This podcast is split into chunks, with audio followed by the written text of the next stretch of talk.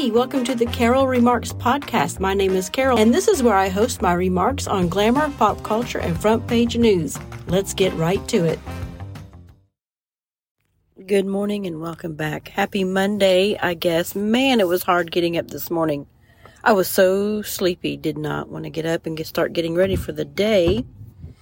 All right, so I forgot to post any kind of daily episodes on Saturday and Sunday. I had planned to record something Saturday and Sunday and then maybe upload it for the weekend, like a weekend version. And I still may do that in the future. I just, you know, of course, forgot I have to get into this routine of daily audio recording and uploading. So Saturday was a busy day. Actually, the whole weekend was busy. Saturday, I got dressed up as the Mad Hatter and participated in my friend's event uh, called Alice in Wonderland Experience downtown Huntsville.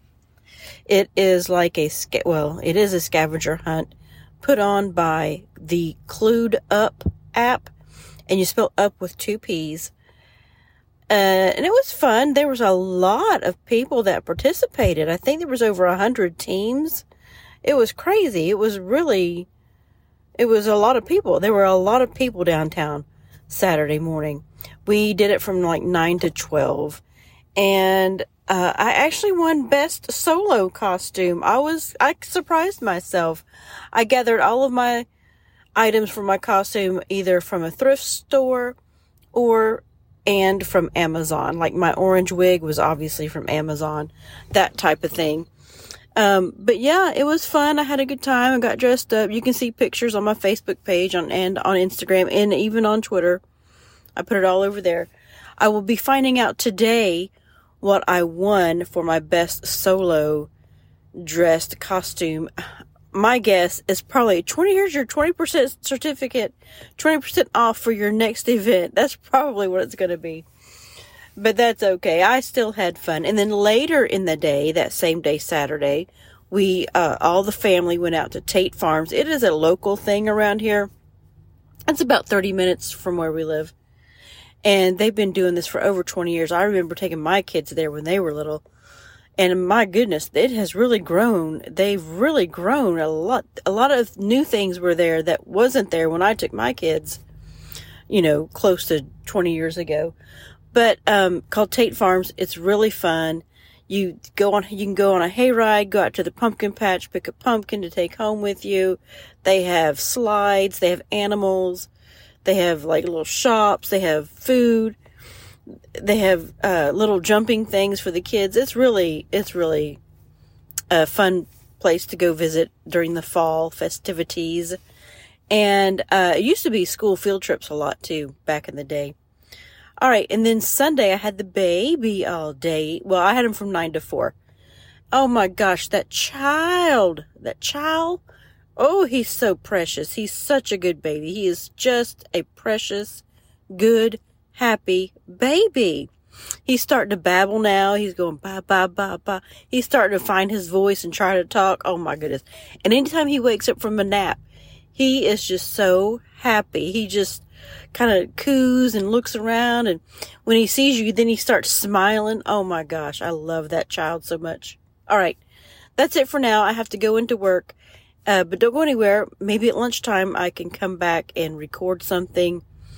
And then I will upload it at lunchtime because if I don't, I will forget.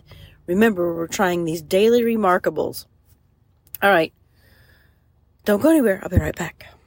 Hello, and I'm back. Lunchtime. I'm about to go back into the office, but I wanted to come on real quick and end this daily remarkable with what I heard on the radio just now from Fox News. I love Harris Faulkner and her show, but this was on Outnumbered, and they were kind of breaking news about how they found some reporting from the Pentagon, the DoD, that are going, uh, asking for uh, volunteers of their employees, DOD, GS members, military, government workers, whatever, um, from the Pentagon, from the DOD, to go down to the border on a voluntary basis. Now, they're going to get paid, of course, per diem, food, where they stay, all that stuff. They're still going to get their paycheck, I'm sure.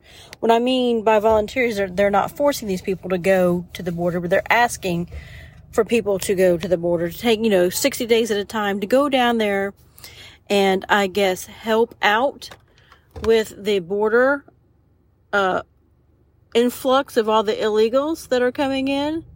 Now they didn't call them illegals, of course, but they are sent. They're asking them to go down and help out, and they're calling them personal assistants. The news anchors, that is, on this show, we're calling them. You know, they're eh, basically, and they were making not making fun of it, but they were outraged by it and they were listing the list of duties like going to go get prescription medications filled up, filled for these people, you know, cleaning out refrigerators, sweeping the grounds, try, try to make them feel welcome, the illegals that are coming here.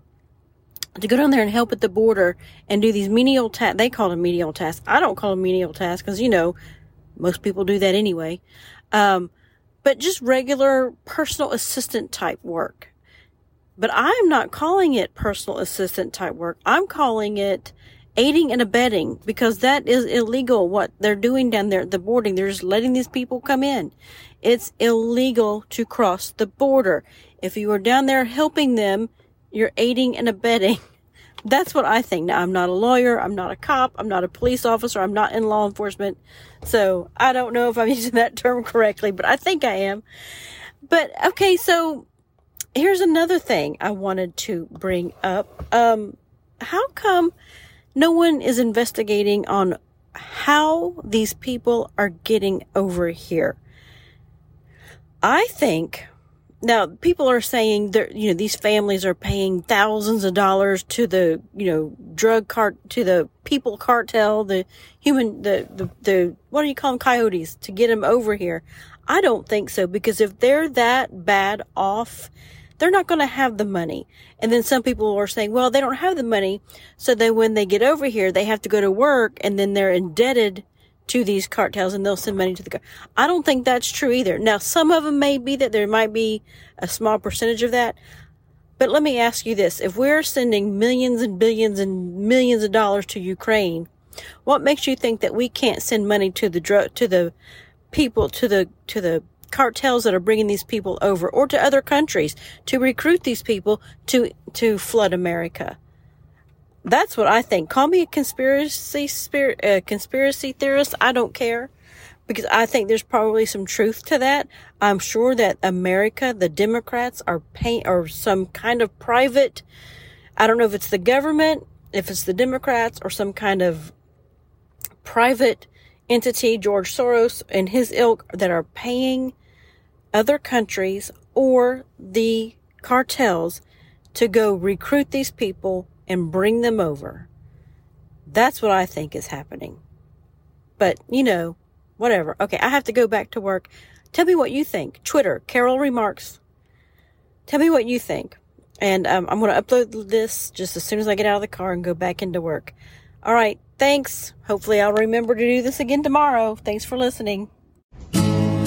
What's that? Who pays your salary? What's that? Who pays? What's that? We're not a democracy!